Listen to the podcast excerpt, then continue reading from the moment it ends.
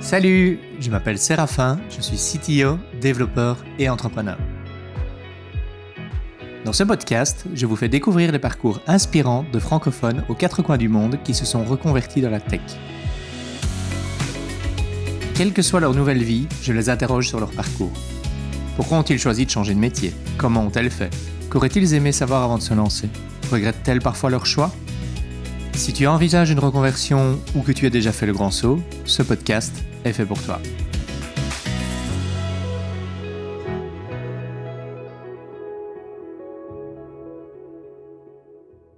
Bonjour et bienvenue dans Changement de programme. Aujourd'hui, j'accueille Thibaut Houdon. Bonjour Thibaut. Salut Séraphin. Comment ça va? Ça va super bien et toi? Ça va bien aussi, merci. Dis-moi, est-ce que tu peux en quelques mots te présenter, me dire qui tu es et ce que tu fais?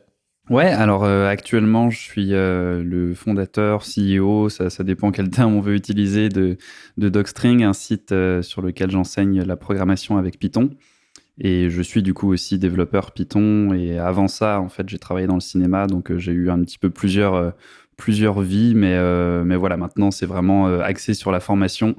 Donc sur le développement avec Python, je pense pas m'éparpiller sur d'autres langages. Je pense qu'on en reparlera d'ailleurs un petit peu peut-être sur ces questions-là. Mais ouais, pour l'instant, c'est ça. Donc, je suis le fondateur de Docstring. Je pourrais le résumer comme ça.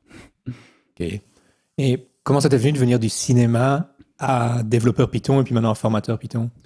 Euh, ça s'est fait très lentement et euh, de façon assez, euh, je dirais, logique, même si ça ne paraît pas forcément logique de comment on passe du cinéma au développement. Pour moi, finalement, ça l'est maintenant, mais c'est vrai que ça s'est fait sur presque une période de 10 ans.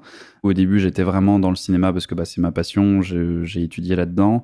Et en fait, ce qu'on sait assez peu, c'est qu'il y a quand même pas mal de programmation dans le cinéma c'est un peu comme dans toutes les industries, il y a toujours après des gens qui font des logiciels, c'est sûr. Donc moi, c'était pas vraiment du côté logiciel. Je faisais pas des logiciels de 3D, j'étais vraiment du côté créatif. Mais il y a quand même, euh, comme là encore dans beaucoup de métiers, euh, des besoins des fois de, de scripts d'automatisation donc de tout ce pourquoi d'ailleurs Python est, très bien. C'est en fait un peu ça qui m'a amené à Python, c'est le fait tout simplement en fait au début de ne pas avoir envie de faire des choses à la main. Pour être très clair, c'était ça, c'était le à l'école en fait, à l'université, euh, de devoir euh, lancer des, rendus tous les jours et de me dire bon bah je vais pas passer euh, toutes mes toutes mes nuits à allumer 40 ordi, lancer 40 logiciels, m'assurer que tout est bon. Donc c'est vraiment comme ça que j'ai commencé à, à apprendre la programmation, vraiment par pure nécessité quoi. J'en avais déjà fait un petit peu avant, mais tu vois, enfin vraiment du VB-script quand j'avais 15 ans, des... j'avais un peu touché, tu vois, le site du zéro, enfin un peu ce, genre de truc où tout le monde à un moment tombe sur le site du zéro, se met à apprendre HTML, passe un ou deux mois là-dessus, et puis bon, finalement, ça débouche pas tout de suite sur, euh, une passion ou un boulot ou des études là-dedans, mais euh, finalement, je pense que bon, ça, c'était peut-être une petite initiation. Euh, et, voilà, donc finalement, c'est ça qui m'a amené vers le, vers le développement. Et après, j'ai eu un peu la, double casquette pendant très longtemps dans le cinéma, justement, de faire à la fois le côté créatif et le côté code. Donc faire des images et faire des scripts. Et puis petit à petit, j'ai dérivé de plus en plus là-dedans, parce qu'une fois que tu mets la main dedans, euh, tu deviens très utile pour les entreprises qui se rendent compte que c'est bien pratique d'avoir quelqu'un qui fait un peu de tout. Et surtout quand tu es rendu le seul à comprendre ton code et enfin à comprendre, à pouvoir modifier ces trucs que tu as créés qui sont bien pratiques, mais il faut les maintenir, bah, du coup, tu te fais un peu euh, manger par ça. Puis après, voilà. Et pour le côté formation, j'ai toujours fait des tutos à côté. Enfin, ça fait euh, justement 10 ans que je fais des, tutos au début comme ça, par, euh, là aussi, par, par envie de partager, par passion. Au début, des tutos justement sur les effets visuels. Et après, sur le, du coup, ça a fait la même transition en fait entre les tutos sur les effets visuels quand je travaille dans les effets visuels et après, tutos sur la programmation quand j'ai commencé à dériver là-dedans. Voilà. Du coup, ça doit être utile maintenant pour Docstring et pour les formations, pour toutes tes vidéos, d'avoir cet historique dans le cinéma. Forcément, tu dois être euh, beaucoup mieux outillé pour euh, faire tout ça. Ouais, bah c'est même, je te dirais, en fait, c'est des compétences que je considère comme euh, enfin nécessaires pour n'importe quel euh, entrepreneur, créateur, euh, et qui effectivement, que moi j'ai appris par ce, ce, métier. Et je, c'est vrai que c'est devenu tellement inné, en fait, Photoshop pour moi. Enfin, tu vois, c'est, des trucs comme ça. Après, effectivement, bon, ça m'est arrivé de faire, j'ai fait un peu de 3D là pour la, la refonte graphique de Docstring. C'était la, la, première fois depuis longtemps que je remettais les mains dedans. Et là, effectivement, je me disais, bon, c'était un petit peu plus poussé, mais même, tu vois, enfin, juste, ouais, des, mais même pour des développeurs, tu vois, je me dis, il y a toujours un petit côté design aussi quand même. Tu as toujours euh, besoin d'être, même si c'est pas toi qui le fais, d'avoir une sensibilité à ça. Tu vas travailler avec des gens qui font du design. Donc, euh, je pense que ouais, dans tous ces métiers-là, ça, ça m'étonne pas de voir souvent des gens voilà qui font un peu de Figma, un peu de Photoshop, un peu de code. C'est des, je trouve, c'est des univers qui sont quand même assez proches, qui sont créatifs finalement. Je trouve tous comme le code, on a un peu cette impression d'un truc très technique. Finalement, je trouve que c'est aussi même quand on fait du full back-end, c'est quand même aussi créatif. C'est vrai, c'est vrai. C'est parfois plus dur de le montrer comme c'est moins visuel, c'est plus dur de le montrer vers l'extérieur, d'avoir un portfolio qui est joli quand on fait du back-end. Mais la créativité, clairement, là, il y a des questions d'aspiration, de réflexion, de... Tu le vois quand tu travailles aussi, ton cerveau doit réfléchir et fonctionne quand il a envie, des fois, et pas, mhm. tu peux pas forcer euh, à, le faire travailler euh, trop d'heures d'affilée. C'est vraiment des processus ouais, pas mal créatifs. Je suis d'accord avec toi. Tout à fait, ouais. Mais je voulais te rencontrer aujourd'hui puisque euh, au fur et à mesure des épisodes du podcast, on a toute une série de, termes techniques qu'on a posés, qu'on n'a pas mhm. forcément expliqués, des questions qu'on se pose. Il y a dans les auditeurs, les auditrices, des personnes qui sont tout au début de leur stade de réflexion et qui ne savent pas vraiment vers où s'orienter parce qu'il y a mhm. un univers. Quand on parle souvent entre développeurs, développeuses, avec des gens à côté qui ne sont pas du tout du métier, souvent on a la réflexion, oh, mais quel langage vous parlez? J'ai compris aucun mot. Mhm. Et donc ici, je me dis qu'on pourrait discuter tous les deux de tous ces termes techniques et démystifier un peu ça, répondre à certaines questions techniques. Ouais, bien sûr. Dans la limite de mes compétences, mais, mais oui, je, vais faire ce que je peux. bien sûr.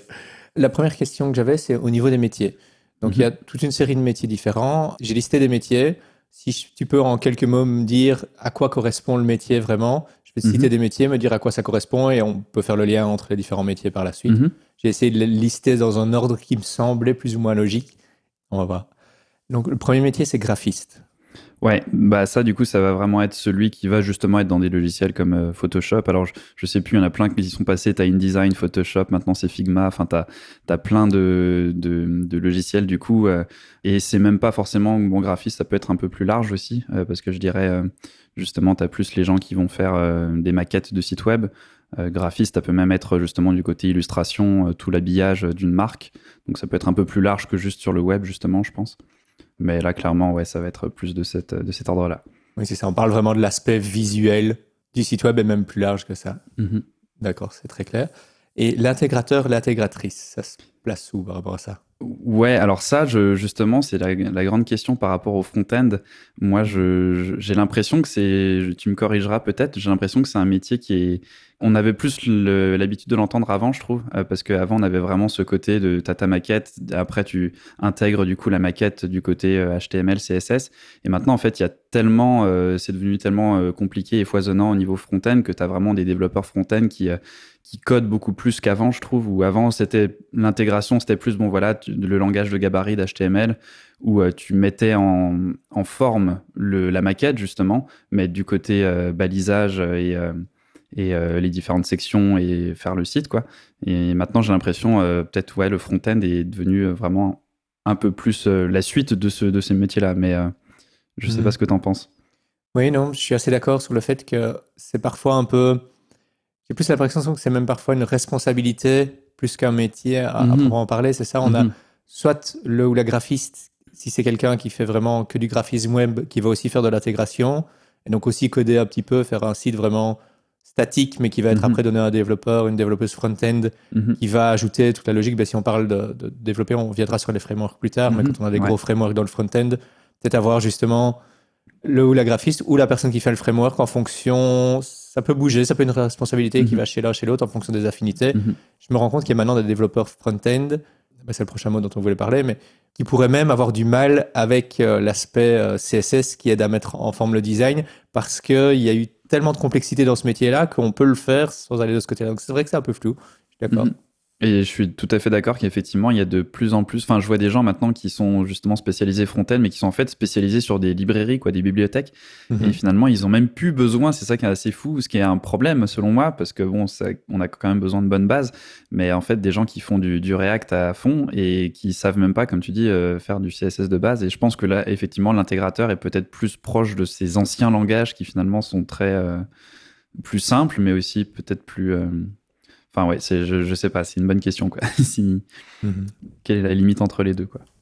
Je veux juste revenir sur le, le, terme CSS, puisqu'on met un mot technique là sans l'expliquer. CSS, c'est le langage qui permet de mettre du style dans les pages Internet. C'est ce qui permet de choisir les couleurs, l'emplacement des éléments, la forme des éléments, donc vraiment tout ce qui est style. Sans ça, la page web, si c'est juste de l'HTML, donc le langage de structure, c'est juste une série de, textes les uns au-dessus des autres, avec des images peut-être, mais blanc, avec euh, écrit en, noir et les liens en bleu. Donc euh, mhm. le CSS permet vraiment de mettre tout le style dans la page. Ben, on, est, on est ici sur développeur front-end, back-end.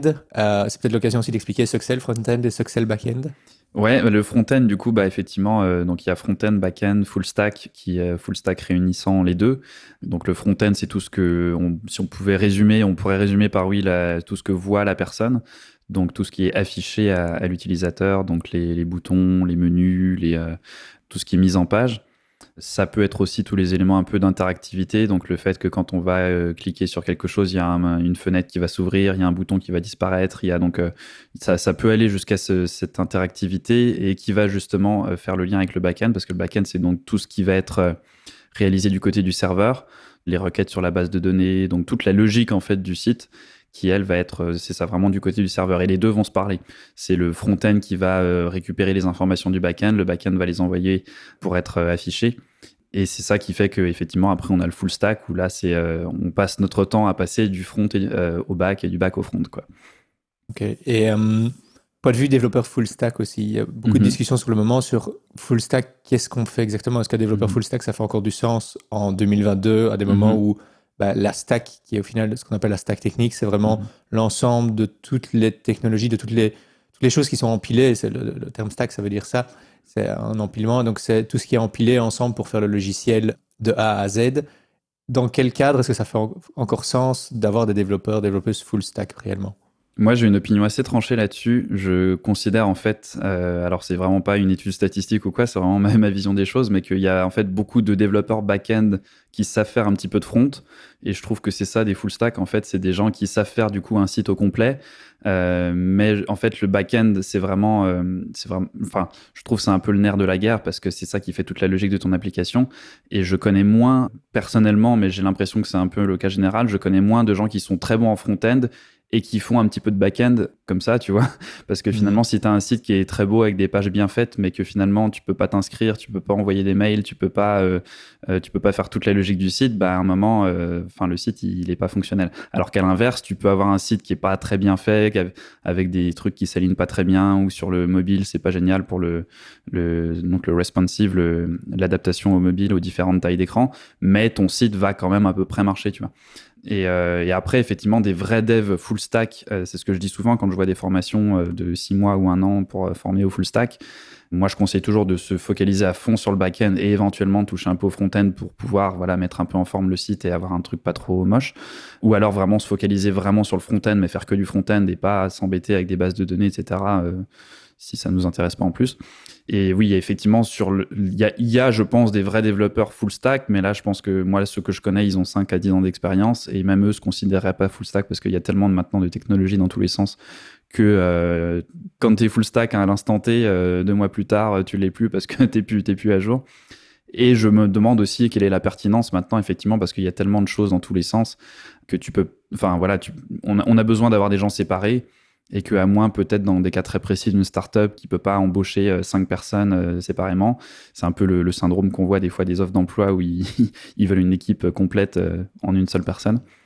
Mais ouais, du coup, je trouve que c'est ouais, je trouve que c'est un peu dévoyé des, des, développeurs full stack qui, enfin, je, vois mal comment ça peut aussi s'intégrer dans une équipe. Ou alors, tu vois quelqu'un qui va être plus un peu chargé de projet, qui va pouvoir débugger un peu partout, mais ça va pas être lui qui va faire tout non plus de A à Z, quoi. Ouais. C'est vrai que je vois ça aussi plutôt dans une équipe comme le ou la lead dev ou, quelqu'un qui devient CTO ou des mhm. choses comme ça, avec des profils qui peuvent vraiment voir et comprendre tout ce qui se passe partout, mais sans être expert dans vraiment des domaines. Mhm. Je me rends compte en progressant dans ma carrière, c'est ça que tu disais tout à l'heure, euh, ça m'intéresse quand tu dis que c'est des gens qui ont plus d'expérience et qui vont pas vraiment se dire comme ça. Au début de ma carrière, j'avais envie de faire tout, j'apprenais tout et j'aurais pu dire que j'étais développeur full stack. Maintenant, si on me demande, je suis clairement développeur back-end. Je fais aussi du front-end sur mes projets. Je fais tout à 100%, mais mhm. je sais que c'est pas ma spécialité. Mhm. Donc, euh, mhm. après un moment, tu commences à vraiment savoir où tu te situes le mieux aussi. Et, au final, toucher à tout, ça peut être une bonne façon de. On discutera peut-être après de par où orienter sa carrière, mais ça peut être une bonne façon de savoir ce que tu aimes vraiment. Et, je suis tout à fait d'accord sur le. Enfin, tu vois, on je pense que c'est un peu impossible de toute façon d'être à 50-50 sur les deux, tu vois, ou, 100% mm. sur les deux, euh, dans le sens où tu auras toujours une, euh, enfin une, attirance et puis euh, des capacités meilleures d'un côté ou de l'autre.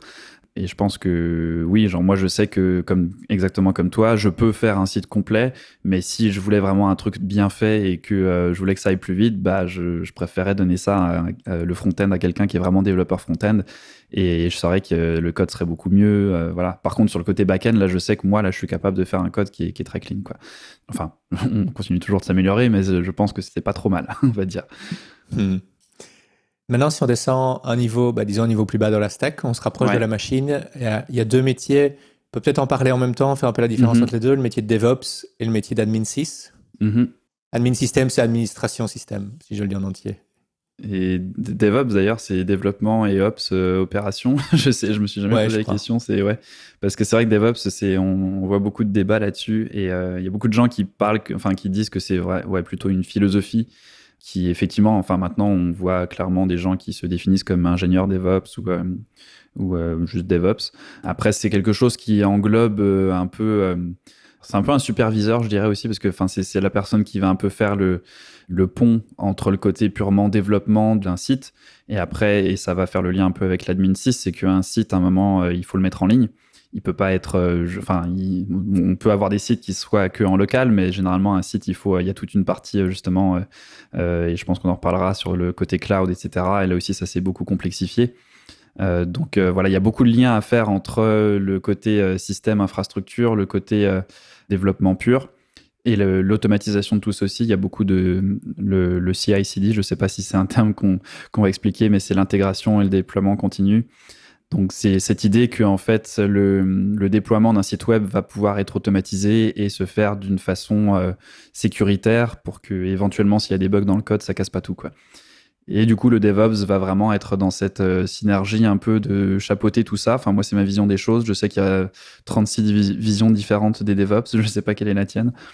Oui, non, on est assez aligné là-dessus sur, euh, sur le fait qu'à la base, c'était plutôt une philosophie de.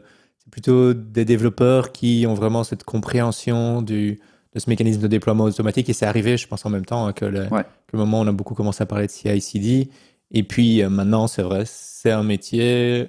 Je ne sais pas s'il est clairement défini, mais on est clairement dans cette idée-là de entre développeur et admin système. J'ai l'impression que c'est mhm. quelqu'un qui fait un peu les deux. Qui... C'est un peu l'équivalent du full stack, mais niveau back-end et dev, ou même dev et euh, admin, je dirais. Mhm. Si on parle maintenant du métier euh, d'architecte, ouais. Euh, c'est marrant parce que c'est un mot qui vient d'un autre métier. Et qu'est-ce que ça fait un architecte dans le, dans le dev? Alors là aussi, tu vois, moi je sais que j'en ai. J'ai eu une fois dans une, une, compagnie quelqu'un qui était justement, son, dans son titre, c'était vraiment marqué architecte architecte du pipeline du coup de, 3D. Et euh, ça nous faisait un peu rire parce qu'on se disait justement, on avait cette image du gars avec ses, compas, etc., qui, euh, qui était là à faire des, angles, etc., pour, euh, pour essayer de faire en sorte que le château de cartes se casse pas la gueule. Et du coup, moi, c'est de cette façon-là que je l'ai beaucoup vu. après, je sais pas du coup quelle est toi ta vision des choses, mais moi, c'était vraiment du coup, c'était là encore un peu le côté lead euh, c'est-à-dire quelqu'un qui avait, euh, moi dans mon cas en fait, bon c'était un cas un peu spécifique parce que du coup c'était des pipelines pour euh, le, milieu du cinéma, donc en fait, mais je pense que ça peut s'appliquer de diverses façons dans d'autres domaines, c'est qu'il y avait du coup des graphistes qui avaient besoin de nos outils, il y avait des gens comme moi justement qui étaient un peu entre les deux. Il y avait des développeurs purs qui faisaient des trucs en C++, des, des, gros logiciels. Et du coup, lui, il devait agencer tout ça ensemble. En fait, entre les demandes, justement, s'assurer que que les développeurs passaient pas leur temps à faire des trucs qui servaient pas en fait euh, aux, gens au final. Euh, et, lui, c'était vraiment donc son boulot là. C'était un peu, il y avait un, c'est pour ça que je, trouve que c'est assez large. Il y avait un peu une casquette chef de produit, euh, lead dev, chargé de projet. Enfin, tu vois, c'était mmh. assez général. Oui, c'est ça. Je pense aussi. C'est intéressant quand tu dis lead, parce que c'est vrai qu'il y a quand même un, rôle de supervision sur le reste. En général, de personnes qu'on ne voit que quand les projets commencent à prendre une certaine taille et qu'on a vraiment besoin d'avoir quelqu'un qui, dont le rôle va juste être d'avoir la, vue générale de toutes les parts qui vont s'assembler ensemble. De, parfois, ben, si on doit développer un système beaucoup plus gros qui va être découpé en pièces qui interagissent entre elles plutôt que de tout développer dans le même cœur. Donc, si, par exemple, si on parle d'un projet qui va être développé en microservices, qui est vraiment l'idée d'avoir plusieurs blocs, bah, le backend dont on parlait tout à l'heure, qui est séparé en plusieurs applications différentes qui vont pouvoir interagir entre elles. Je pense que c'est le moment où on peut justement avoir un architecte qui va coordonner tout ça et vraiment mhm. avoir une très bonne vision de tout ça pour potentiellement travailler avec plusieurs équipes de dev Mhm. et euh, faire le lien là-dedans. C'est vraiment, je pense que c'est un peu le terme architecte si on prend finalement la construction d'une maison ou d'un bâtiment encore plus grand qu'une maison et de coordonner les différentes parties et être sûr que tout tient bien ensemble. Et euh, ça me semble que ça fait sens comme terme, même si c'est vrai qu'au début, quand on, on- on- cette première image, c'est forcément d'avoir euh, des plans sur. euh, ben, au final, c'est ce qu'on fait. Oui, au final, c'est ça. fait, ouais. Mhm. C'est ça, c'est juste le même métier, mais dans le monde virtuel. Maintenant, si on fait un peu un pas de côté avec ces deux métiers-là, mais ces deux métiers qu'on confond parfois, et je pense qu'ils sont pas mal de clarifier, surtout bah, quand on parle de Python, je pense que c'est un langage qui se prête beaucoup à ces types de travaux-là. Il y a le data scientist et data engineer. Ouais, et même dans le, tu vois, euh, alors moi j'ai jamais travaillé en data, mais je sais qu'il y a aussi euh, à l'intérieur même de data scientists, sou- enfin de ce que j'ai entendu, de ce que j'ai pu voir euh, chez des gens qui travaillaient en data, il y a de plus en plus apparemment de gens qui sont un peu data scientist junior, je dirais, qui font du, cleaning en fait, de, du nettoyage, on va dire, on va rester en français, du nettoyage de données et qui euh, et qui après euh, laissent le côté analyse plutôt au data scientist. Avant, apparemment, c'était plus quelque chose justement qui était fait euh, par le data scientist qui allait à la fois récu- récupérer, cleaner, analyser les données. Donc le, ouais, le data scientist, c'est plus le côté analyse. Engineer, c'est plus après celui qui va mettre justement en processus, qui va mettre en, comment dire, l'architecture, je dirais, euh, autour de ce que fait le data scientist, parce que souvent, quand on a des données, c'est des choses qu'on fait régulièrement. Il y a des fois où bon, on a un jeu de données et puis on va l'analyser à un instant T et puis on va en sortir une conclusion et ça va s'arrêter là. Euh, mais souvent, en fait, si je sais pas, je prends l'exemple de Netflix, bah, c'est des trucs qui sont en continu. On va tout le temps récupérer des données, on va les analyser. Et du coup, les data scientists vont avoir ce côté analyse. Le data engineer va plus mettre en place des processus qui vont permettre d'automatiser justement tout ça, de récupérer les données, de, de s'assurer qu'on a les bonnes choses en sortie. Là encore, les deux vont, vont travailler ensemble. Quoi. Hmm. J'ai l'impression qu'on pourrait dire que le data engineer, ça ressemble plus au métier de développeur, que data scientist, ça ressemble plus à un métier de statistique. C'est plus une, une formation en statistique dont on aurait besoin pour arriver là-dedans. C'est comme ça que j'ai j'ai tendance à placer un peu la différence entre les deux, Ouais, même s'il y a des formations qui forment aux deux en même temps.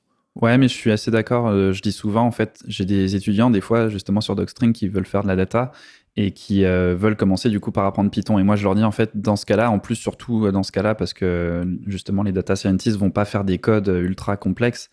Enfin, c'est ça, on peut un peu prendre des raccourcis et puis juste apprendre ce qu'il faut de Python. Et moi, je leur dis, en fait, mais même si vous apprenez tout Python, vous serez qu'à la moitié du chemin et en fait, vous pouvez même apprendre un autre langage. Il faudra un moment apprendre un langage de programmation, mais ça pourrait être R aussi, euh, dans le cas de la data science. Et après, effectivement, il y a tout le côté analyse. Et là, c'est théorique, je dirais. Enfin, c'est pas relié directement à un, à un, langage de programmation. Et après, par contre, ouais, sur le côté data engineer, là, forcément, il y aura beaucoup plus de, de code ou de un peu aussi ce côté euh, DevOps, enfin, ce côté, euh, ou peut-être plus admin 6, j'allais dire, ce côté de processus, quoi, de mettre en lien des choses ensemble, quoi. Oui, tout à fait. Donc, niveau métier, je pense qu'on a parcouru les différents métiers euh, classiques vraiment de, de, la tech dont on entend souvent parler. Maintenant, j'ai quelques mots, quelques technologies. Je l'ai abordé tout à l'heure, le mot framework. On parle beaucoup de framework. Qu'est-ce que c'est un framework? Ouais, c'est en français un quadriciel, je crois. oh. c'est ouais, il me semble que c'est le terme officiel, mais euh, j'ai fait une vidéo justement là-dessus sur euh, parce qu'il y a il y a librairie, bibliothèque, framework, module, enfin il y a y a il y a plein de termes comme ça qui sont plus ou moins proches et qu'on confond des fois, ils n'ont pas forcément aussi tout le temps des définitions très précises. Ça va dépendre même des fois des, technologies. Justement, il y a des technologies qu'on appelle des frameworks qui sont peut-être plus des librairies. Enfin, c'est c'est assez vague des fois. Mais framework, c'est effectivement il y a cette idée de cadre, de d'avoir euh, un outil qui va nous permettre de simplifier les choses, de pas réinventer la roue à chaque fois et de le faire dans un cadre défini euh, qui permet euh, de ouais de faire en sorte que à partir d'un langage justement, que ce soit du JavaScript, du Python euh, et que ce soit pour du back-end, du front-end, ça peut être dans plein de choses, euh, dans plein de domaines différents. Euh, voilà, c'est cette idée de, cadrer les choses et de donner une, façon de faire les choses tout en, ouais, c'est ça, en les facilitant, je pense. Et donc du coup, quand tu travailles avec un framework, tu dois, je pense qu'on le répétera jamais assez, connaître le langage qui, parce qu'un framework est en général lié, je connais pas de framework qui est pas vraiment lié à un type de langage en particulier tu dois connaître le langage qui correspond au framework, mais en plus apprendre du coup toute une série de conventions qui sont liées au framework, puisque si tu travailles dans un cadre, tu dois comprendre ce cadre pour pouvoir travailler avec. Ouais, tout à fait. Et c'est justement euh, un des problèmes aussi, c'est qu'il y a beaucoup de gens qui apprennent le framework euh, peut-être pas avant, mais en tout cas trop tôt, je dirais, avant de connaître le langage. Quoique même, des fois, je me demande s'il n'y a pas des gens qui commencent, par exemple, à apprendre React avant d'avoir écrit une seule ligne de JavaScript. Et effectivement, ça aide énormément. En fait, moi, je le montre dans Django, euh, dans mes formations. Je vais, je vais toujours dans les fichiers du framework pour montrer qu'il n'y a pas de magie, en fait. Que euh, c'est pas des. Enfin, les, les, briques, justement, qu'on utilise, enfin, les, les, outils qu'on nous donne sont faits avec euh, tout ce qu'on connaît en Python. Et, et on pourrait le refaire nous-mêmes, quoi. C'est juste que, voilà, là, encore une fois, ça nous sauve du temps et ça nous donne une une façon de faire les choses, mais il n'y a pas de magie. Et quand on sait ça, quand on peut aller fouiller, euh, on, comprend beaucoup mieux, on, est beaucoup plus capable de débugger. Enfin, il n'y a pas de secret, quoi. Et euh, donc, je pense que ouais, c'est vraiment très, très important de connaître la base des langages avant de se lancer trop rapidement dans des frameworks. J'aime la façon dont tu dis ça, qu'il n'y a pas de magie et que le framework, c'est jamais que, au final, du code qui a été écrit par d'autres personnes avant nous pour nous empêcher de refaire la même chose parce que tout, beaucoup de gens ont besoin de faire la même chose. Et donc, euh, au lieu de tous et toutes le réécrire à chaque fois d'une façon différente, bah, des personnes se sont concertées pour l'écrire euh, d'une façon qui fait consensus. Et des fois, c'est assez incroyable à quel point il y, a des trucs qui te paraissent euh, euh, complexes, ou tu vois, où tu te dis, as l'impression que c'est une boîte noire, justement, et quand tu vas voir en dessous, en fait, tu te dis, ah, mais c'est tout con, quoi. Moi, je me rappelle des fois avoir eu des, révélations comme ça en, avec Django, de me dire, mais en fait, ouais, c'est juste euh, ce truc-là que j'utilise tout le temps. Hein, c'est juste une fonction qui fait trois lignes de code et qui t'évite de répéter ces trois lignes de code parce que c'est quelque chose qu'on fait très souvent. Quoi. Là encore, c'est pas de magie. Quoi. Bah, dans la présentation de framework, tu parlais de librairie aussi, bibliothèque, module. Qu'est-ce que tout ça veut dire? Moi, je le mets au niveau euh, en dessous du framework. Enfin, bon, après, c'est pas. Je sais pas une librairie, ça va être plus un. Souvent, on, parle de librairie de bibliothèque. Il me semble, en tout cas, que librairie est un abus de langage de library qu'on utilise en, anglais et qu'en français, on est censé parler de, bibliothèque. Mais là encore, les termes, euh, quand on parle de Python, je crois que dans la documentation, il parle vraiment, dans la documentation en français, de librairie standard de Python, alors qu'on devrait parler du coup de bibliothèque, en tout cas. Euh, tout ça pour dire que voilà, ce sont des termes qui sont un peu libres d'interprétation des fois. Mais oui, ça va être plus un agencement de modules. Ça peut être un seul module ou plusieurs modules, des modules étant des agrégats de fichiers, on va dire, euh, de Python ou JavaScript ou autre chose. Et ça va permettre de résoudre là pour le coup un, problème plus restreint, je dirais. Par exemple, une bibliothèque pour euh, travailler avec euh, les dates. Bon, bah voilà, ça va juste permettre de gérer les dates. Ou une bibliothèque qui va permettre de faire du scrapping. Donc, ça va juste permettre de faire le scrapping. Et après, par exemple, on pourrait avoir un framework de scrapping qui là va être vraiment une boîte à outils qui peut comprendre plusieurs librairies justement, qui va euh, donner une façon de faire les choses pour automatiser un processus de scrapping plus complexe. Donc on pourrait utiliser juste cette bibliothèque pour faire un petit truc, euh, là encore sans réinventer la roue, mais quand même en faisant pas mal de choses autour, ou alors aller peut-être un peu plus au-dessus, et si ça existe, c'est pas forcément tout le temps le cas, utiliser des frameworks dans ces, dans ces domaines-là. C'est un peu comme ça que je le vois, moi, je sais pas toi. Oui, non, je trouve ça très bien expliqué. Au final, euh, tu as vraiment cette notion de soit tu prends un outil, soit tu prends toute la boîte à outils, mais donc du coup tu prends la manière de fonctionner avec. Et c'est des questions qu'il faut se poser, je pense, euh, à chaque fois. On a vite tendance à aller vite prendre le framework parce qu'on a soit on a l'habitude de travailler avec, soit on sait que ça fera tout. Ça a un poids aussi, ça a un coût. Faut, parce que si on a tous les outils, bah, je pense que c'est une bonne métaphore. Au final, si tu te promènes chaque fois avec euh, tout ton énorme coffre à outils, bah, c'est lourd à traîner derrière toi. Mm-hmm. Et c'est peut-être pas ce dont tu as envie pour aller euh, juste dévisser un truc où tu aurais eu besoin d'un tournevis, t'es pas obligé de transporter toute ta caisse à outils. Et j'ai l'impression qu'on se rend compte de ça maintenant. Tu vois, il y a des euh, justement, bah, là encore par rapport à React, où euh, je l'entends de mes étudiants, ou enfin, c'est un peu le problème qu'on entend justement euh, beaucoup. Enfin, je l'entends beaucoup dans le côté JavaScript de d'utiliser des grosses librairies des fois pour juste récupérer une date justement, ou ou, ou, des frameworks complets. Moi, j'entends des étudiants justement qui me disent bah, j'utilise et j'apprends React parce que je veux un côté interactif sur mon site. Et donc là, c'est ça, on arrive avec la, la bétonneuse pour juste faire un, un, tout petit bout de, de béton, quoi. Et là, moi, de plus en plus, je vois des, je pense beaucoup à HTMX, par exemple, des, plus petites librairies, justement, qui sont pas des frameworks complets, qui sont juste des trucs qui répondent à un besoin précis et qui permettent de, voilà, qui sont pas, pas très lourds, qui font un truc, qu'ils font très bien. Et voilà. Et après, nous, on peut choisir d'utiliser trois, quatre de ces outils comme ça. Sur des projets, ça va être juste un ou deux. Sur des projets, on se dit, bon, bah là, il faut vraiment le truc complet, donc on va prendre le framework complet. Mais ça donne cette euh, granularité qui est quand même plus intéressante, je trouve. Oui au final, tu es moins dépendant de changements qui pourraient arriver dans le framework. Parce que même avec les librairies, tu es quand même toujours dépendant de, plusieurs choses, de, de changements qu'ils font. Si tu n'es pas dans les, dans les personnes qui maintiennent la librairie, c'est de l'open source. Ce sont des personnes qui font ça bénévolement.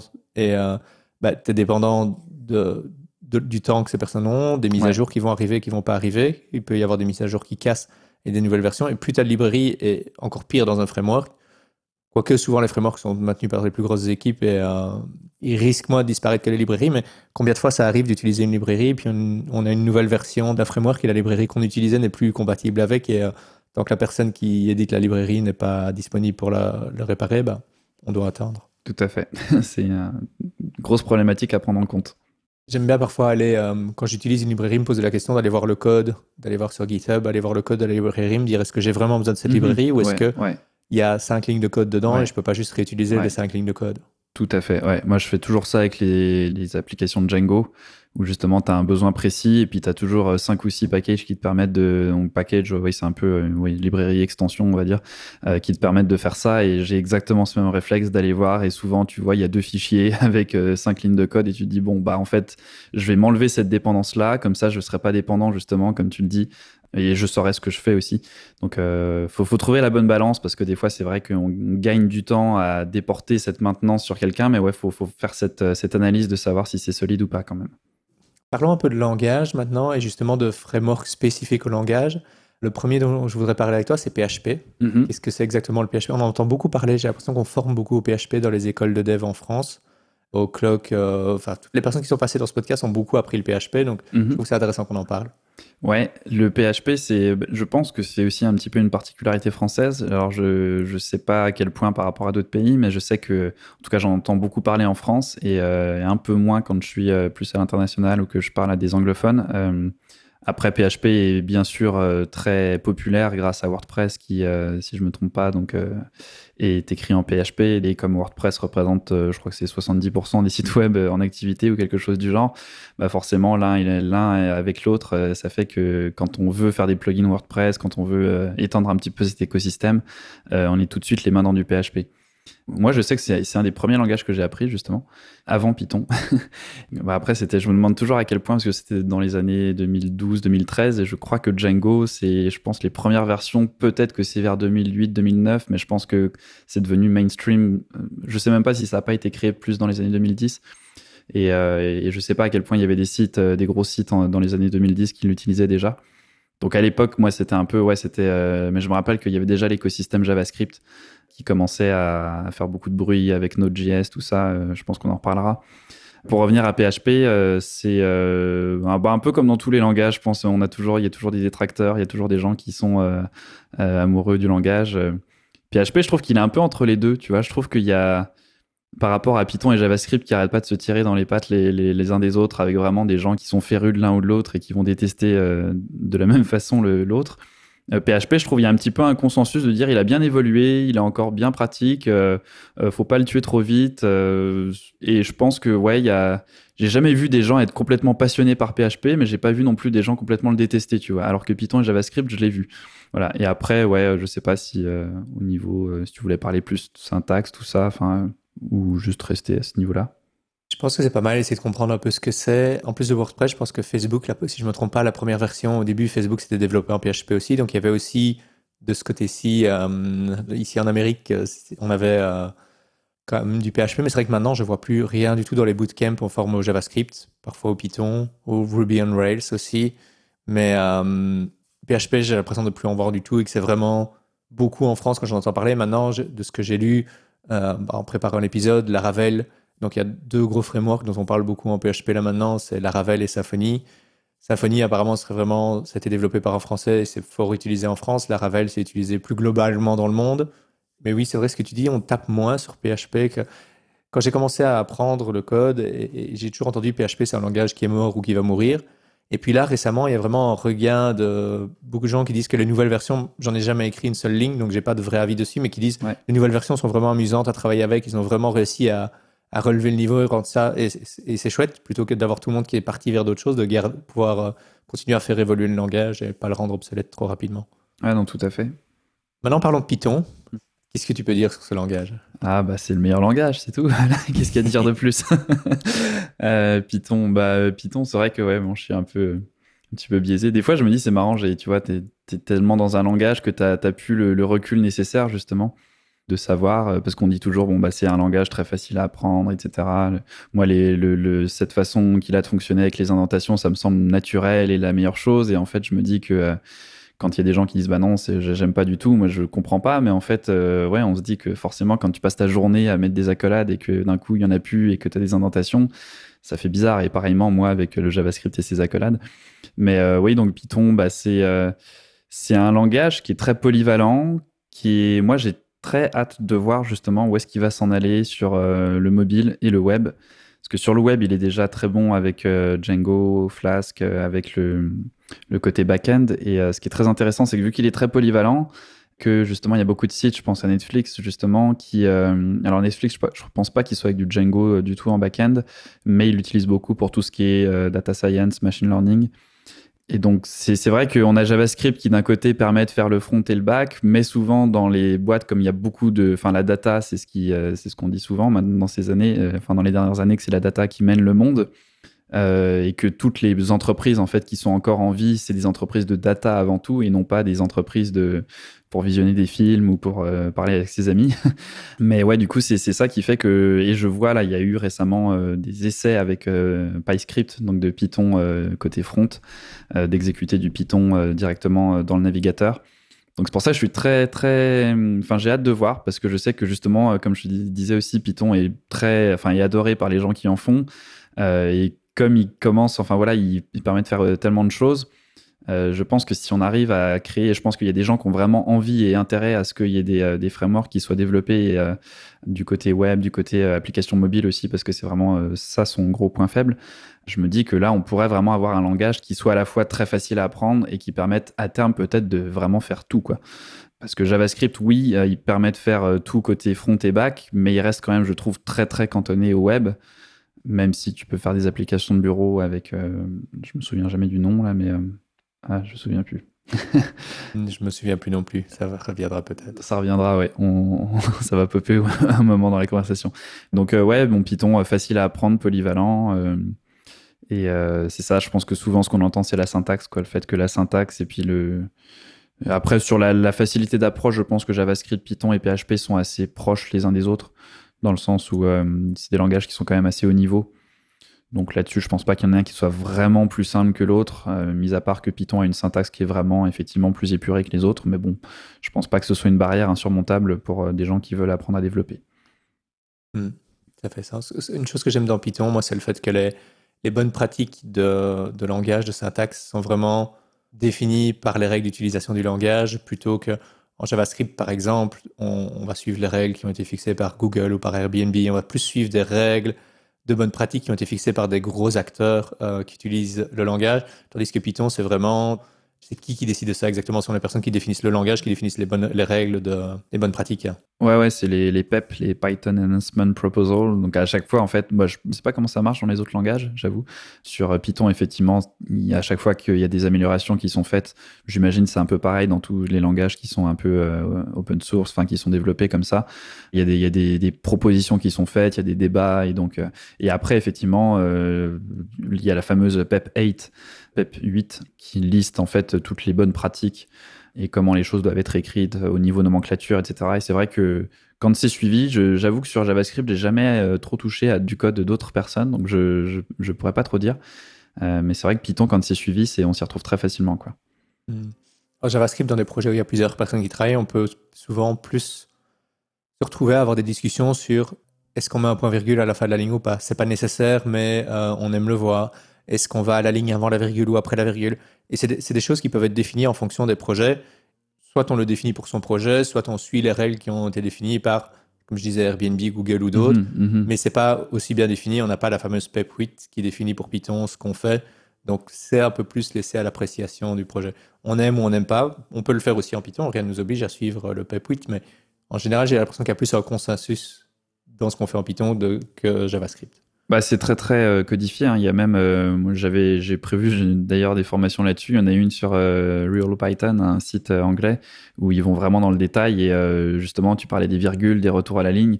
Il y a vraiment quand tu fais une liste sur plusieurs lignes, où est-ce que tu mets la virgule, combien tu mets d'indentation, est-ce que tu mets le l'accolade qui ferme sur la même ligne que le dernier élément ou la ligne d'après. Est-ce que, enfin, c'est vraiment mais codifié à l'espace près. Mais en même temps, je trouve que ouais, c'est c'est intéressant de savoir que justement il y a une façon de faire les choses et que tu peux la suivre et en te disant que bah, si tout le monde le fait, tu vas t'y retrouver très facilement. Quoi. Mm. Je suis tout à fait d'accord. Depuis tout à l'heure, quand on parle de Python, tu parles souvent de Django. Mm-hmm. Tu peux décrire un peu plus ce que c'est Django?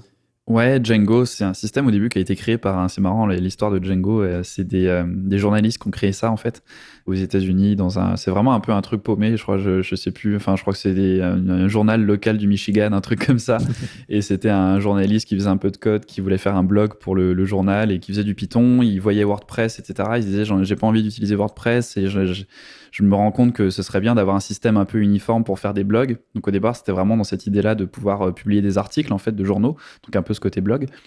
Et, euh, du coup, je crois que c'est vraiment ouais, c'est parti de là. Et puis après, bah du coup, euh, le gros avantage de Django, c'est qu'il y a par rapport à Flask, qui est celui, c'est les les deux principaux. Flask est plus bas niveau, il y a beaucoup plus de choses qu'il faut faire soi-même. Donc c'est mieux pour des, des, projets un peu de moins grande envergure, je dirais. Et Django, par contre, il y a sa fameuse interface d'administration, il y a l'ORM de Django qui est très bien fait aussi. Donc ORM, c'est pour euh, gérer les, bases de données. Il y, a, toute la gestion des utilisateurs, il y a le côté sécurité. Enfin, il y a tellement de choses en fait qui sont gérées que c'est d'ailleurs la devise, c'est ça, je la devise de Django, c'est le, framework pour euh, les perfectionnistes avec des deadlines. Donc c'est cette idée que voilà, on peut faire un truc qui est euh, euh, rapidement, mais qui est bien fait quand même, qui n'a pas plein de failles de sécurité et qui permet d'évoluer aussi sur des sites euh, de grande ampleur, même si on a fait une première version qui a été euh, rapidement créée. Quoi. C'est intéressant parce que je découvre maintenant en t'écoutant pourquoi dans la doc de Django, il y a autant de références aux articles, aux posts, que tous les exemples sont en général des exemples qui servent à publier des articles avec des auteurs et des posts. Et je me dis que ça doit venir de leur histoire alors. Ouais, non, tout à fait, ouais. Il y a des pizzas aussi, je crois, à un moment. Peut-être qu'il est... c'était un journaliste qui aimait les pizzas.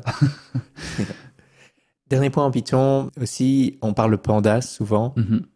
Est-ce que tu peux dire ce que c'est?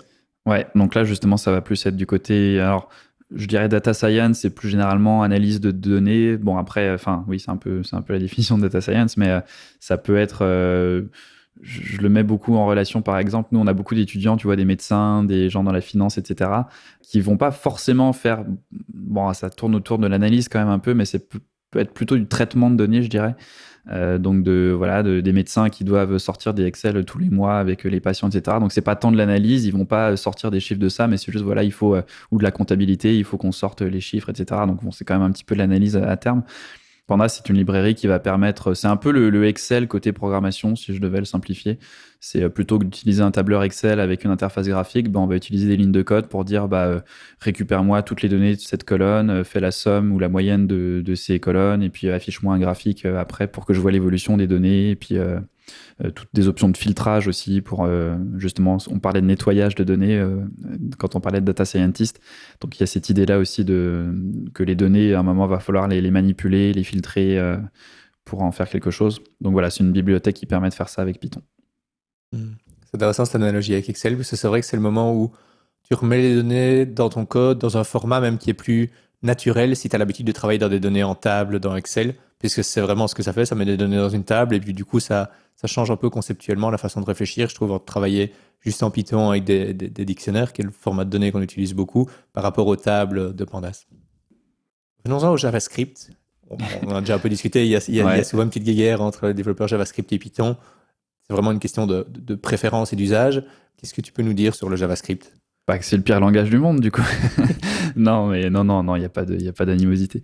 Non, JavaScript, bah, JavaScript, c'est, euh, en fait, le, ce qu'on dit souvent, c'est que parce qu'il y a beaucoup de gens qui critiquent JavaScript pour euh, certaines incohérences qu'il y a dans le langage, et ce que du coup les gens euh, disent en, en, réponse à ça, donc souvent des gens qui font du JavaScript, c'est, et je suis tout à fait d'accord avec ça, c'est que c'est un langage qui est exécuté dans les navigateurs web et que du coup il y a beaucoup plus de contraintes et qu'il a évolué justement avec cet écosystème un peu de Internet, Netscape, Opera, Firefox, enfin tous les. c'est un peu le truc quand on fait du développement web, là, les, tableaux où tu veux savoir si ta fonctionnalité est compatible avec toutes les versions des derniers euh, navigateurs. c'est le cauchemar de, des développeurs front. Euh, donc voilà, JavaScript a évolué avec beaucoup de contraintes comme ça, qui et c'est même finalement un peu euh, assez incroyable de voir qu'il a réussi à garder quand même une, une certaine uniformité et cohérence euh, malgré tout ça. Quoi. Je pense que ça aurait pu être bien, bien pire que ça. Et il a réussi, enfin, ça fait, je sais pas, ça doit faire 20 euh, ans, ça doit être à peu près les mêmes. Euh, ouais, 20 ans, je pense. Peut-être que Python est plus vieux, en fait. Je me, je me, pose la question parce que JavaScript, je sais qu'il y avait un ancêtre à JavaScript, je sais plus comment ça s'appelait. Je dirais même 30 ans, je pense. Bah ouais, faudrait, faudrait vérifier parce que je sais qu'avant il y avait un, enfin c'était un autre langage, net, je sais plus quoi, et je crois que ça avait évolué justement. Ils avaient justement avec ces évolutions de navigateurs. Donc oui, JavaScript, euh, qui permet, euh, c'est vraiment le, truc que j'entends le plus souvent maintenant et qui fait qu'il est beaucoup enseigné, euh, mais qui je trouve en fait est une, fausse bonne idée. Enfin, c'est cette idée de dire que ah, bah, avec un seul langage, tu vas pouvoir faire du front et du back parce que il y a des technologies, donc des frameworks justement comme React et Vue qui permettent de faire de faire du front-end. Mais c'est là où je trouve que c'est vraiment euh, on précise pas assez les choses. C'est que pour moi, ces frameworks-là, ça permet pas de faire du front-end. Ce qui permet de faire du front-end, c'est HTML et CSS.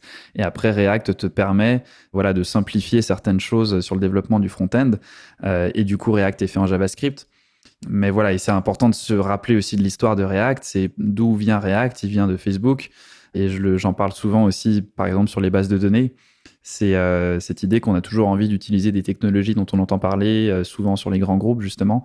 Et c'est là où on se trompe, je trouve, c'est que euh, il y a beaucoup d'entreprises du coup avec un ou deux employés pour faire des petits sites web vitrines qui vont utiliser des technologies parce qu'on en entend parler, donc ils vont te mettre du GraphQL, du React, des, machins qui ont été créés justement par des boîtes comme Netflix, Facebook, etc parce qu'ils avaient à un moment un milliard d'utilisateurs et qu'il fallait sortir du monolithe PHP qu'ils avaient. Mais du coup, voilà, eux, ils, avaient besoin de ces solutions-là. Et est-ce que nous, on en a besoin? Je sais pas. Bon, après, c'est un gros débat, je, m'écarte un peu. non, mais c'est vrai, c'est une question importante et euh, on, pourra y revenir encore plus tard, quand on, enfin un peu plus tard, quand on parle de formation et de à quoi on doit se former. C'est aussi des choses, je pense, auxquelles on doit être attentif. Et euh, il y, a, y, a, des choses qui sont fancy ou qui peuvent être utiles dans des cas bien précis, mais c'est pas toujours les cas dans lesquels on va travailler, surtout au début. On en reparlera un peu après, mais c'est vrai que ça, c'est super important. Bah, JavaScript a parlé de React, de Vue, qui sont des frameworks vraiment qui permettent de, rendre le front-end plus dynamique. Enfin, on peut le faire sans, mais c'est vraiment leur promesse, c'est de faire ça. Il y a Angular qui est dans la même euh, trempe que React et Vue. Euh, il y a Node aussi, qui a un framework JavaScript, mais différent des autres. Pourquoi? Bah Node, moi je l'ai justement, je l'avais à cette époque de PHP quand j'avais voulu me mettre au développement web quand j'étais encore dans le cinéma. Du coup, euh, moi je me rappelle que justement j'avais commencé avec Node. Euh, j'avais pas du tout, du tout, du tout accroché. J'avais trouvé ça euh, très complexe en fait, juste de se lancer dedans. Euh, et alors je saurais jamais en fait, tu vois, ma grande, mon grand questionnement, c'est que j'ai pas eu du tout cette impression-là avec Python et Django mais je me demande à quel point c'était parce que euh, quand j'ai commencé Django, je connaissais déjà justement très bien Python. Euh, mais j'ai quand même l'impression que Node en fait utilise beaucoup de fonctionnalités, de particularités de JavaScript, qui fait qu'on doit donc très bien maîtriser, et c'est un peu pareil pour React, que pour vraiment être à l'aise avec Node ou React, on doit quand même très bien maîtriser euh, JavaScript. Alors qu'avec Python, je trouve que, mais là encore, je te dis, c'est bon, c'est difficile à dire, mais j'ai l'impression que sans être expert en Python, on peut plus rapidement, plus facilement faire des choses avec Django. Et après Node, ouais, euh, du coup, moi j'en avais, euh, c'est ça, j'en ai fait il y a, je sais pas, ça doit faire 7 ans maintenant. Je, ou, ouais, je, me demande, même si ça me, ça, me, ça me paraît bizarre parce que je me dis, ce framework ne doit pas avoir autant d'années, mais en fait, si, je pense que. Après, c'était vraiment au tout début, je pense que ça faisait pas longtemps qu'il était là. Et oui, après, moi, c'est vraiment, euh, je sais pas, c'est sur le côté syntaxe, le côté le, les wait, sync. Enfin, il y a beaucoup de concepts comme ça qu'il faut maîtriser, je trouve, qu'on n'a pas forcément du côté de, Django. Je sais pas quel est ton avis sur euh, si tu en as déjà fait. Je suis d'accord avec toi. Euh, j'ai fait aussi du. Je crois que j'ai dû découvrir euh, Flask, pas Django, mais Flask et Node en même temps. Je connaissais déjà bien Python puisque je venais plus du domaine de la data à la base, donc je suis peut-être un peu biaisé comme toi, mais toujours maintenant, je fais du Node dans certains projets, j'en fais toujours de, façon professionnelle. J'ai toujours du mal avec la façon dont est gérée, comment est-ce qu'on va dire ça en français, la synchronicité puisqu'on a, a, vraiment deux façons de travailler, où en Python, on va travailler de façon généralement beaucoup plus synchrone, où on fait une demande au serveur, le serveur nous répond et fait rien d'autre pendant ce temps-là. Tandis qu'en JavaScript, il y a vraiment tout un concept qui est vraiment ancré très fort dans le langage où on, on fait une requête, pendant le temps qu'une requête est exécutée, il peut y avoir une deuxième qui va s'exécuter, puis on va revenir à la première, mais donc du coup on doit attendre, c'est ce que tu disais avec les euh, async await, le fait qu'on doit attendre le résultat d'une requête.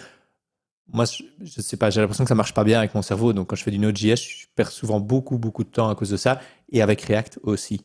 Clairement, je pense que c'est plus complexe au début. Je sais pas comment on fait quand on est vraiment débutant dans la programmation pour faire du Node et comprendre ces concepts-là, alors qu'on a déjà beaucoup d'autres concepts compliqués à comprendre. Mm-hmm. Ouais, non, je suis tout à fait d'accord. J'ai l'impression que c'est un, ouais, comme tu dis, un... alors je sais pas, tu vois, de, quel point ça part. Est-ce que c'est parce qu'on a été façonné par Python que du coup notre cerveau a du mal à s'habituer à ça, ou est-ce que c'est, tu vois, ou est-ce qu'en fait euh, c'est juste quelque chose qui de base est plus va correspondre peut-être plus à certains types de, personnes, je sais pas. Mais euh, je, viens de regarder euh, Node, c'est 2009 du coup que ça a été créé. JavaScript 95 et Python 91. Donc on était quand même pas, pas très loin dans nos dates. Maintenant, si on sort un peu des langages, on peut parler du concept de test. On en a beaucoup parlé. Euh, on parle de test, mais c'est pas forcément évident de savoir de quoi on parle quand on parle de test dans la programmation. Ouais, bah surtout que si tu parles bien des tests unitaires, par exemple, euh, parce qu'il y a beaucoup de. J'ai découvert d'ailleurs, moi, j'ai toujours fait des tests unitaires, des tests d'intégration. Et euh, récemment, je me baladais un peu dans, des, articles et tout là-dessus. Et en fait, il y c'est incroyable qu'il y a 8 ou 9 tests différents qui existent. Il y en a quatre principaux, je ne me rappelle plus les deux autres. Et c'est là qu'on voit que, voilà, même après plusieurs années d'expérience, des fois, il y a des pans entiers d'un truc que tu n'as pas fait. C'est pour ça que là encore, je disais, bon, full stack. Euh, moi, j'ai jamais eu besoin de me rendre dans des applications à faire les deux autres types de tests dont je me souviens plus, mais qui sont vraiment des tests où euh, euh, tu testes en gros que toute ton application de façon imbriquée, c'est encore plus que l'intégration. Je me rappelle plus exactement. Mais donc, pour revenir au test, déjà pour expliquer un petit peu, avant de trop partir dans les détails, au début, on a un peu du mal à se. Moi, je trouve ça toujours drôle parce que je, me rappelle vraiment très précisément de quand je faisais pas de test et de mon incompréhension face au fait qu'il fallait en faire parce que je me disais, bah, mon application, je vois bien si elle marche ou pas. Quoi. tu te dis, bah, mmh. tu, tu, lances ton truc, ça marche, et puis à un moment, euh, s'il y a un bug, bah, tu vas le voir. Quoi. Et en fait, justement, c'est, je pense, assez naturel, parce qu'au début, on fait des petits scripts, on a 50 lignes de code, donc on, bon, on a un peu une vision d'ensemble de notre script. Et après un moment, en fait, on se rend compte que notre script, il fait 30 000 lignes à travers 150 euh, fichiers. Et c'est quand on a des bugs, en fait, qu'on se dit, ah bah tiens, ça, je l'avais pas vu. Et c'est là où, en fait, on va pouvoir tester. Donc, test unitaire, c'est vraiment une, la plus petite unité du test qui va permettre de tester euh, une, euh, une fonction, par exemple. Et donc s'assurer que euh, la fonction qu'on a codée fonctionne de la façon attendue. Donc si la fonction, on lui passe 10 et elle nous retourne 5, eh bien, on va faire un test qui lui passe 10 et qui s'assure que ça retourne 5. Et, et, on va faire ça sur, si possible, l'intégralité de notre code. Et comme ça, ça permet après d'automatiser ces tests. Donc, on revient sur le CI/CD, l'intégration et déploiement continu. L'idée, c'est qu'après, avant de déployer en fait notre site, on va lancer cette batterie de tests. Et si jamais euh, en codant, on a cassé quelque chose, ben, on va être averti avant de faire le déploiement qu'il y a un problème quelque part dans l'application. Euh, et, je peux vous garantir que c'est euh, que c'est une, une, nécessité absolue parce que les effets de bord quand vous codez, euh, même si vous codez de façon super propre en faisant justement en respectant tous les principes possibles pour avoir un code bien fait, ça va toujours casser quelque part où vous ne vous y attendez pas. Voilà. C'est vraiment ça. Il y a un avant et un après, je crois, avec les tests. Il y a le moment où tu, tu vois tout le monde en parler et tu te dis mais pourquoi? Et puis il y a le moment où tu commences vraiment à le comprendre et à en faire et tu te dis mais comment faire ça? Ouais, ouais, c'est ça. Bah, je pense que ça dépend aussi quelle est ta position. Tu vois, moi, je, moi, je m'en suis rendu compte aussi euh, beaucoup du côté euh, en étant entrepreneur. Tu vois, quand tu as des projets où tu te dis bon bah là, le paiement, il peut pas, il faut pas qu'il casse. Tu vois, genre, mhm. il y a des trucs comme ça sur le site. Il faut que tu sois sûr à 100% à chaque fois que euh, t'as pas cassé quelque chose dans des trucs importants comme ça. Et je pense que justement, quand tu es vraiment, si tu es développeur trop spécialisé sur un truc, tu vois, dans ta petite bulle, tu te rends pas compte justement que ton travail en fait impacte probablement beaucoup d'autres choses. Et donc, je pense que plus tu avances aussi dans ton métier, plus tu te rends compte que tu n'es pas tout seul, qu'il y a des choses dans tous les sens et que ton petit changement d'une ligne de code dans le back-end, il peut casser un truc euh, très loin dans le front-end que tu n'avais pas imaginé. Quoi. Marrant, c'est la même logique que quand je travaille comme freelance. Si je fournis un travail à un client, il sera testé de A à Z. Je veux une bonne couverture de... parce que je veux être sûr de pouvoir dire non, ça marche et j'en suis sûr parce que mes tests, on n'est jamais dans 100% de certitude, mais j'ai quand même une bonne certitude que ça marche et que ça va pas casser parce que j'ai des tests qui le confirment et donc ça me permet d'éviter en cas de problème de dire bah, a priori, tout ça, c'est déjà bon parce que les tests confirment que ça, c'est bon. Donc, ça, limite aussi le champ de, des recherches quand tu dois commencer à débugger. Ouais, ouais, tout à fait. Niveau technologie, une technologie dont on entend beaucoup parler, on la voit beaucoup sur les offres d'emploi, on, en voit beaucoup, on se pose beaucoup la question de savoir si on doit l'apprendre ou non.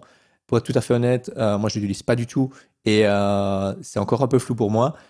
Toi, c'est quoi ton avis là-dessus? La technologie, c'est Docker. Docker, ouais.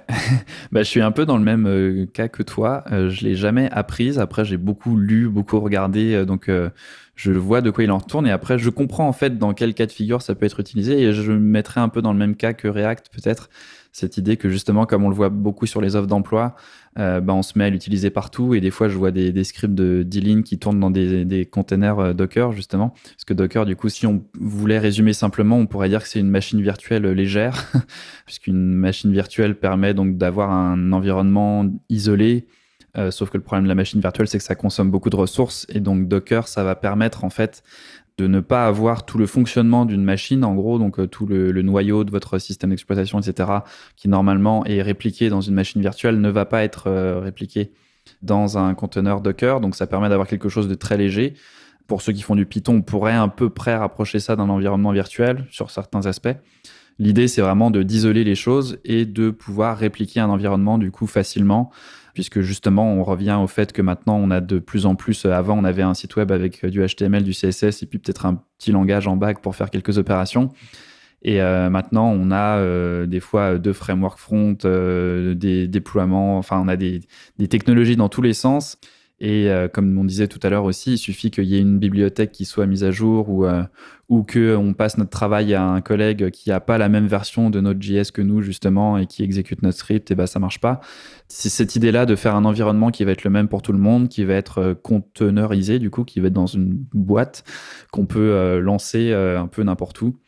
Et, et, voilà. Et après, effectivement, moi, j'en ai pas eu besoin parce que du coup, justement, c'est Là encore, je trouve que euh, je prends l'exemple de Docstring. Euh, bah voilà, moi je suis, tout seul sur le projet. J'ai Python, j'ai Django, j'ai euh, NGINX pour le serveur. Enfin voilà quoi, j'ai 4-5 technologies Postgres pour la base de données. Donc une fois que ça, tout, ça est en place, j'ai mon environnement à moi, j'ai mes, fichiers de config qui, voilà, où je m'assure que les versions sont bloquées justement. donc s'il y a un truc qui casse, je vois très rapidement où est le problème. Je pense que là encore, c'est vraiment, faut toujours se dire, est-ce que j'ai besoin de partir dans cette technologie-là, dans mon cas de figure? Moi, je préfère partir sans, là encore, limiter les dépendances. Et peut-être qu'un jour, voilà, je me dirais, j'aurais besoin de Docker, mais dans ce cas-là, voilà, euh, on peut aussi faire le chemin dans ce sens-là, qui me semble être le, mieux, du coup, de limiter les dépendances et puis au, fur et à mesure, si nécessaire, les rajouter. C'est ça. C'est toujours possible de l'ajouter par la suite parce que si tu commences un nouveau projet et que tu dois installer Docker, et puis tu dois installer React, et puis tu dois installer Django, et tu dois installer toute série de, de gros frameworks ou de, gros outils juste en commençant ton projet, alors que parfois tout ce que tu veux faire, c'est euh, bah, une page web, par exemple. C'est clairement, en plus du poids que ça coûte sur les serveurs, de l'énergie que ça va consommer, c'est juste que ça va te prendre plus de temps de lancer le projet que de vraiment commencer à travailler dessus et, le déployer. Et puis, tu as toute une série de choses que tu dois comprendre qui ne sont pas forcément nécessaires. Donc, il faut bien réfléchir dès le début. Et souvent, la bonne réponse au début, c'est non, je n'ai pas besoin de ça, jusqu'au moment où j'en ai besoin. Ouais, tout à fait. Ben, justement, on parlait de déploiement d'environnements différents. On en a parlé un peu tout à l'heure. Le cloud, bah, de plus en plus, euh, on déploie les applications dans le cloud avec des grands fournisseurs cloud qui sont Amazon avec AWS, Google avec Google Cloud Platform et Microsoft avec Azure. Puis il y en a d'autres plus petits comme euh, Heroku. Je pense qu'on voit beaucoup Heroku mhm. dans, le, mhm. dans, les tutoriaux parce que ça permet de, déployer rapidement. Euh, en quoi ça consiste exactement le cloud d'un point de vue développement? Bah, justement, je trouve qu'il y a énormément. Moi, j'ai toujours du mal à résumer, tu vois, genre AWS, parce qu'en fait, euh, c'est aussi des services que justement, j'ai pas, j'ai jamais euh, utilisé. Mais en fait, euh, il y a le côté, par exemple, gestion des ressources où tu veux utiliser AWS pour servir tes, fichiers statiques. Si je me trompe pas, tu as aussi du coup tout le côté hébergement, enfin serveur, etc qui peut aussi être euh, justement, il me semble très, euh, ça peut vite devenir très compliqué quoi. Je l'ai vu d'ailleurs dans pas mal de Real Python, je crois, euh, qui utilisent Heroku et, justement, tu vois, où ils utilisent un service un peu plus petit, ils payent, je crois, 700 dollars par mois juste là-dessus, mais ils disent en fait, ça m'évite de payer un salaire de, de DevOps justement d'un gars qui va gérer des instances de AWS, etc. je, je, délègue tout ça à Heroku, je file le 700 balles par mois et il se débrouille pour que ça marche et j'ai pas besoin de m'en occuper. Donc après, c'est ouais, ces technologies-là, c'est là, qu'on a, j'ai l'impression, on revient sur Admin 6 DevOps, où on a des métiers un peu qui se sont créés autour de tout ça, où il y a tellement de, choses, mais là encore sur des applications très complexes, quoi.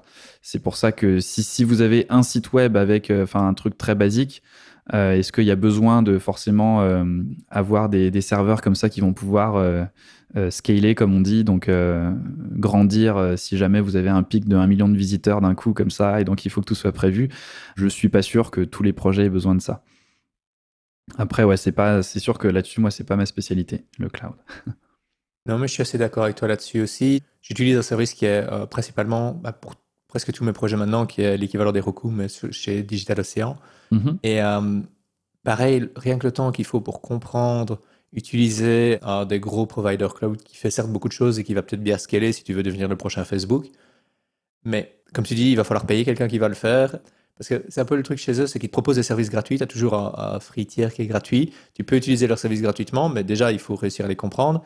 Et puis à un moment, tu bascules de l'autre côté et tu deviens dépendant de leur service. Je préfère payer dès le début. Si on peut le faire, ça dépend du projet sur lequel on travaille, mais parfois, c'est pas grand-chose. Il y, a des plans qui démarrent à 5 dollars par mois et qui permettent d'héberger une application. Et au moins, Heroku, je pense qu'il y a des plans gratuits même. Ça te permet de, de détacher toute cette partie qui n'est pas vraiment nécessaire. À part si vraiment la question c'est je veux me diriger vers un métier d'administrateur système ou de DevOps. Et alors là, ouais, je dirais all-in sur euh, AWS ou Google ou, Microsoft en fonction. Et on a tendance à sous-estimer aussi, je trouve, là, c'est un peu bon avec les ordi ou les disques durs. Tu vois, si, si tu prends un disque dur 8 Tera, tu vas le remplir. Si tu prends un disque dur de 16 Tera, tu vas le remplir. Et donc, euh, il y a cette, cette idée-là aussi de se dire, bon, bah voilà, on a justement un système qui peut prendre toutes les connexions du monde si, si possible. Donc, euh, en fait, on va pas euh, réfléchir à optimiser ou quoi que ce soit. Et même sans optimiser, c'est ça qui est assez incroyable. Moi, justement, Docstring tourne sur un droplet de DigitalOcean qui me coûte, je crois, 10 ou 15 dollars par mois.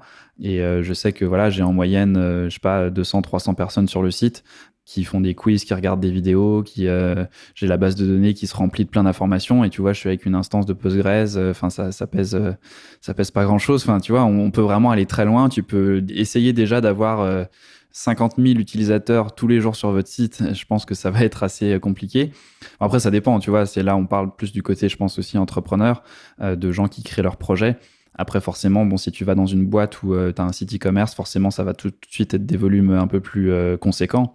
Mais quand même, se dire, je pense que là, tu vois, on parle de 10 dollars sur DigitalOcean pour un site euh, voilà, de 500, 1000, 2000 visiteurs. je pense que si tu prends le plan à, tu vois, Roll Python, comme je dis, là, niveau anglais, du coup, il doit avoir des volumes beaucoup plus importants et bah, il paye 500, 500, 700 dollars. Et ça suffit. Donc je pense qu'on peut se rendre très loin avec des plans comme ça, même si ça coûte 1000 ou 2000 euros à la boîte par mois pour ça, euh, sans avoir besoin de se lancer dans des, trucs trop compliqués. On a fait un peu le tour des technologies et des mots vraiment dont je voulais parler. Maintenant, j'ai quelques questions, point de vue conseil que tu donnerais à nos éditeurs, nos éditrices qui envisagent de se reconvertir, qui sont en train de se reconvertir ou tout simplement qui se posent des questions par rapport au métier, au métier du développement de manière générale. La première question, c'est est-ce que tu penses qu'on doit connaître plusieurs langages, plusieurs technologies avant de commencer à travailler? Avant de commencer à travailler, non. Euh, je pense qu'on peut très clairement se focaliser sur euh, une seule technologie. Et puis je pense que j'en suis un bon exemple aussi. Je suis principalement, même si bon, je fais un peu de JavaScript, j'ai touché à PHP, enfin comme on en a parlé, j'ai touché à d'autres langages, mais je fais principalement du Python. Et je sais que voilà, il y a des, en se spécialisant dans un langage, de toute façon, par la suite, on peut toujours en apprendre d'autres, on peut en découvrir d'autres, qu'on le veuille ou qu'on y soit obligé, parce que justement notre langage peut être un moment euh, faibli et on a envie de voir d'autres choses ou, euh, par curiosité.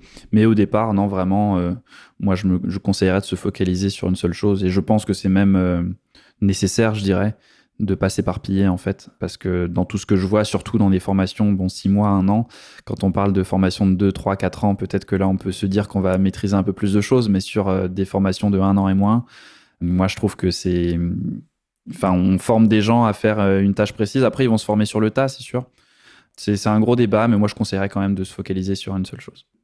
C'est vrai que quand je recrute là pour le moment ça me fait tellement peur souvent quand je vois tellement de technologies par rapport aux années d'expérience Tandis que si j'ai une personne qui me dit ben, je fais ça et je le fais bien, je le fais à fond depuis un an ou deux, j'ai beaucoup plus tendance à, croire qu'effectivement on est allé plus loin et des bonnes fondations dans un langage, je pense que c'est très important avant de passer. Enfin, ça va aider à passer sur un autre de toute façon parce que tu vas pouvoir faire des analogies entre les deux, te dire tiens ça ça fonctionne comme ça, ça fonctionnait comme ça avant. Si tu maîtrises déjà pas bien le premier, j'ai l'impression que ça peut encore plus vite euh, te perturber. Maintenant il y a peut-être des cerveaux qui fonctionnent différemment, mais je parle de de mon expérience même ici. Non, mais je suis d'accord. Je trouve, je, reprends un peu l'analogie du château de cartes. Je trouve que moi, je vois des étudiants justement là que qu'on accompagne sur Docstring là qui sont du coup euh, où je les, je les mets à fond sur du Python, sur du back-end et, et en fait, je me rends compte qu'une fois qu'ils donc des fois ils passent, tu vois, là il y en a et ça fait 4 5 6 mois qui sont que sur du Python, qu'ils ont pas fait de Django, ils ont pas fait de HTML, ils voilà, ils sont à fond sur Python. Et là, j'en ai quelques-uns du coup qui sont depuis 5 mois dans cette euh, euh, là-dessus et qui maintenant apprennent Django. Et là, en deux semaines, en fait, euh, ils, progressent à une vitesse incroyable. Parce que je sens que les bases sont très solides et qu'ils ont justement, eu le temps de, tester, de, voir des erreurs, tout simplement, tu vois, de, euh, et de pas s'éparpiller, de vraiment se focaliser sur une seule chose. Alors qu'à l'inverse, je récupère ou je parle à des gens, justement, des fois qui sont dans des formations où en six mois, ils voient un peu de tout.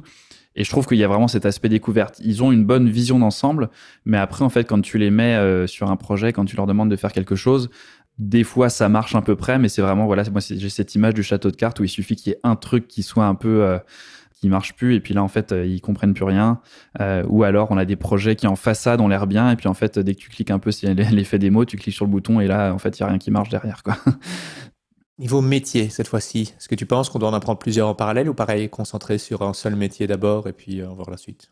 Ça dépend. Après, je dirais aussi des, tu vois, de l'échéance qu'ont les gens. Je pense que il y a des gens aussi, enfin c'est ça, il y a des gens qui savent pas trop quoi faire et c'est pour ça aussi que j'aime bien Python parce que justement il y a des gens ils, ça, ils se disent bon bah je sais que je veux faire du développement mais je sais pas encore trop si je préfère euh, si je préfère le mobile, le web, la data, ça m'intéresse la cybersécurité, tu vois. Enfin il y a, y a plein de trucs comme ça et c'est ça que je trouve intéressant et qui me fait pousser des étudiants sur Python plutôt que JavaScript parce que je me dis ils vont pouvoir euh, même si après finalement ils se rendent compte que tu vois si c'est pour se rendre compte que dans deux semaines euh, finalement ok t'es persuadé c'est le web que t'adores bah dans ce cas-là, dans deux semaines, euh, regarde JavaScript quand même pour voir si tu préfères pas JavaScript à Python. Tu vois, l'idée c'est pas de te dire Python c'est le meilleur, c'est vraiment de se dire que ça va te permettre de toucher à plusieurs choses.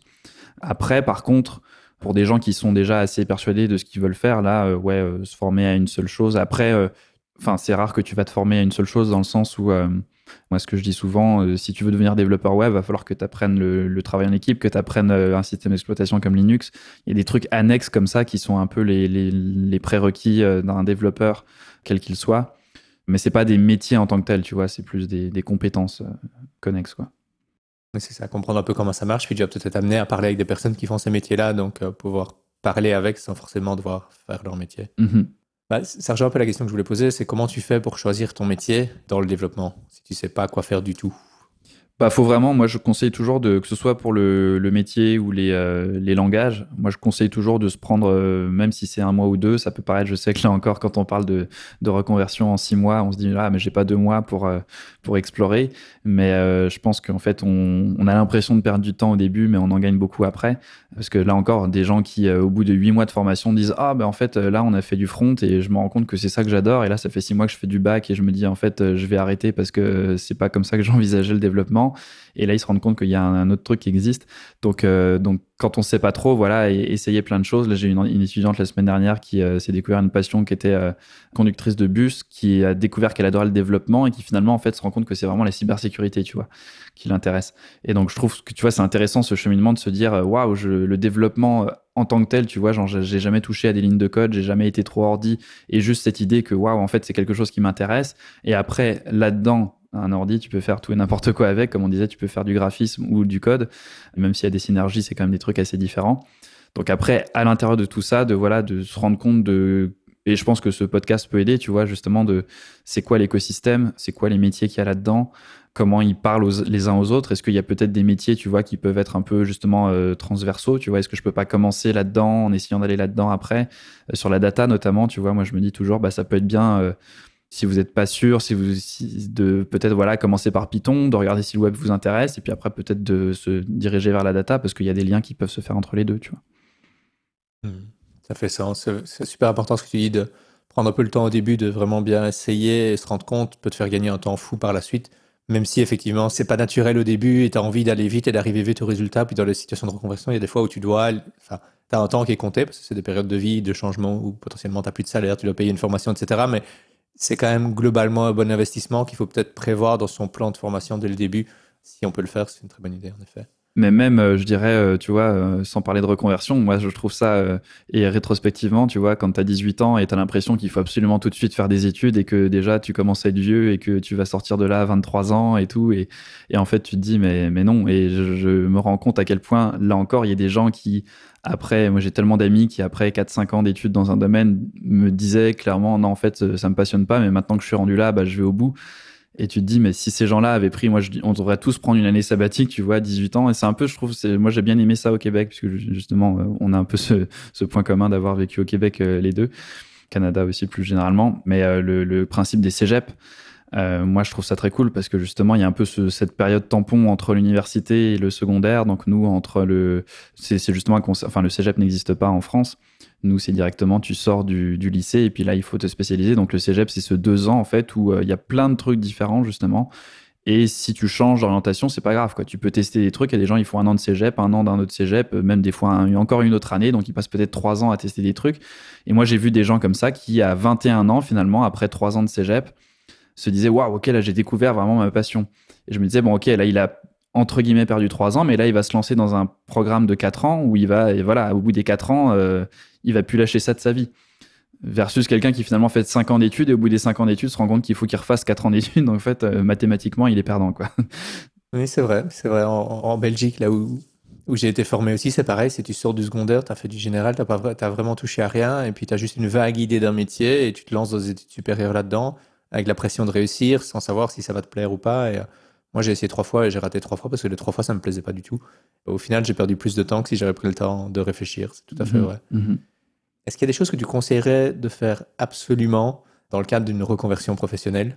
Euh, bah, Faire un plan, effectivement. Se dire. Euh, alors, c'est difficile parce qu'effectivement, justement, on a.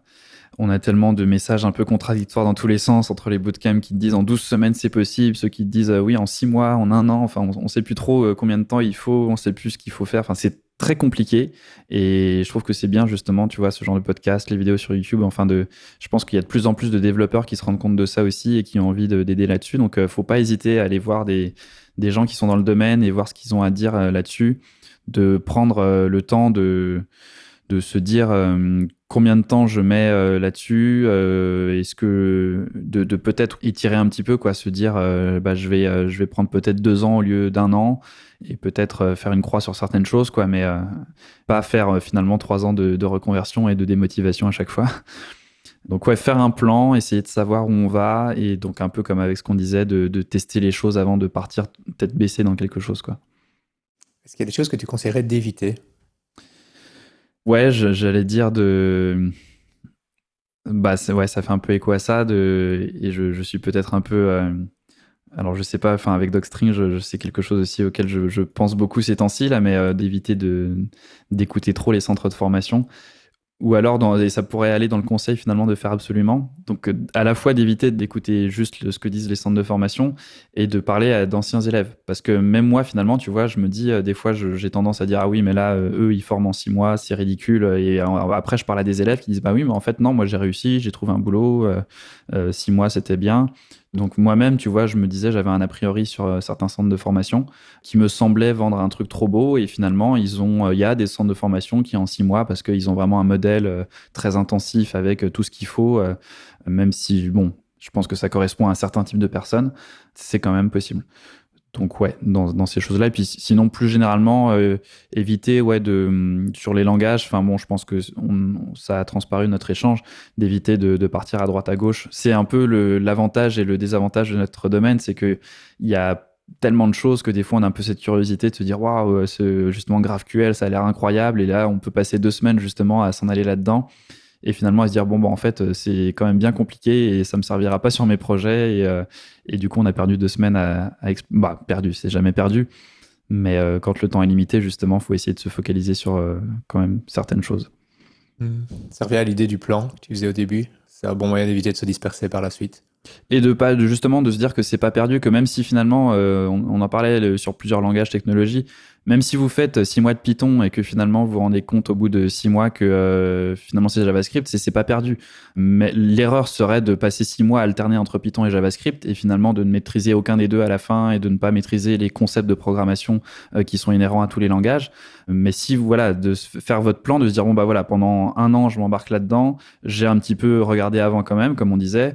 Euh, je sais que j'aime quand même mieux Python que JavaScript ou JavaScript que Python et, et je pense que voilà le web ça me plaît bien. Donc voilà de se dire ça. Une fois qu'on a fait cette bonne analyse, voilà, de se tenir quand même à, ce plan-là.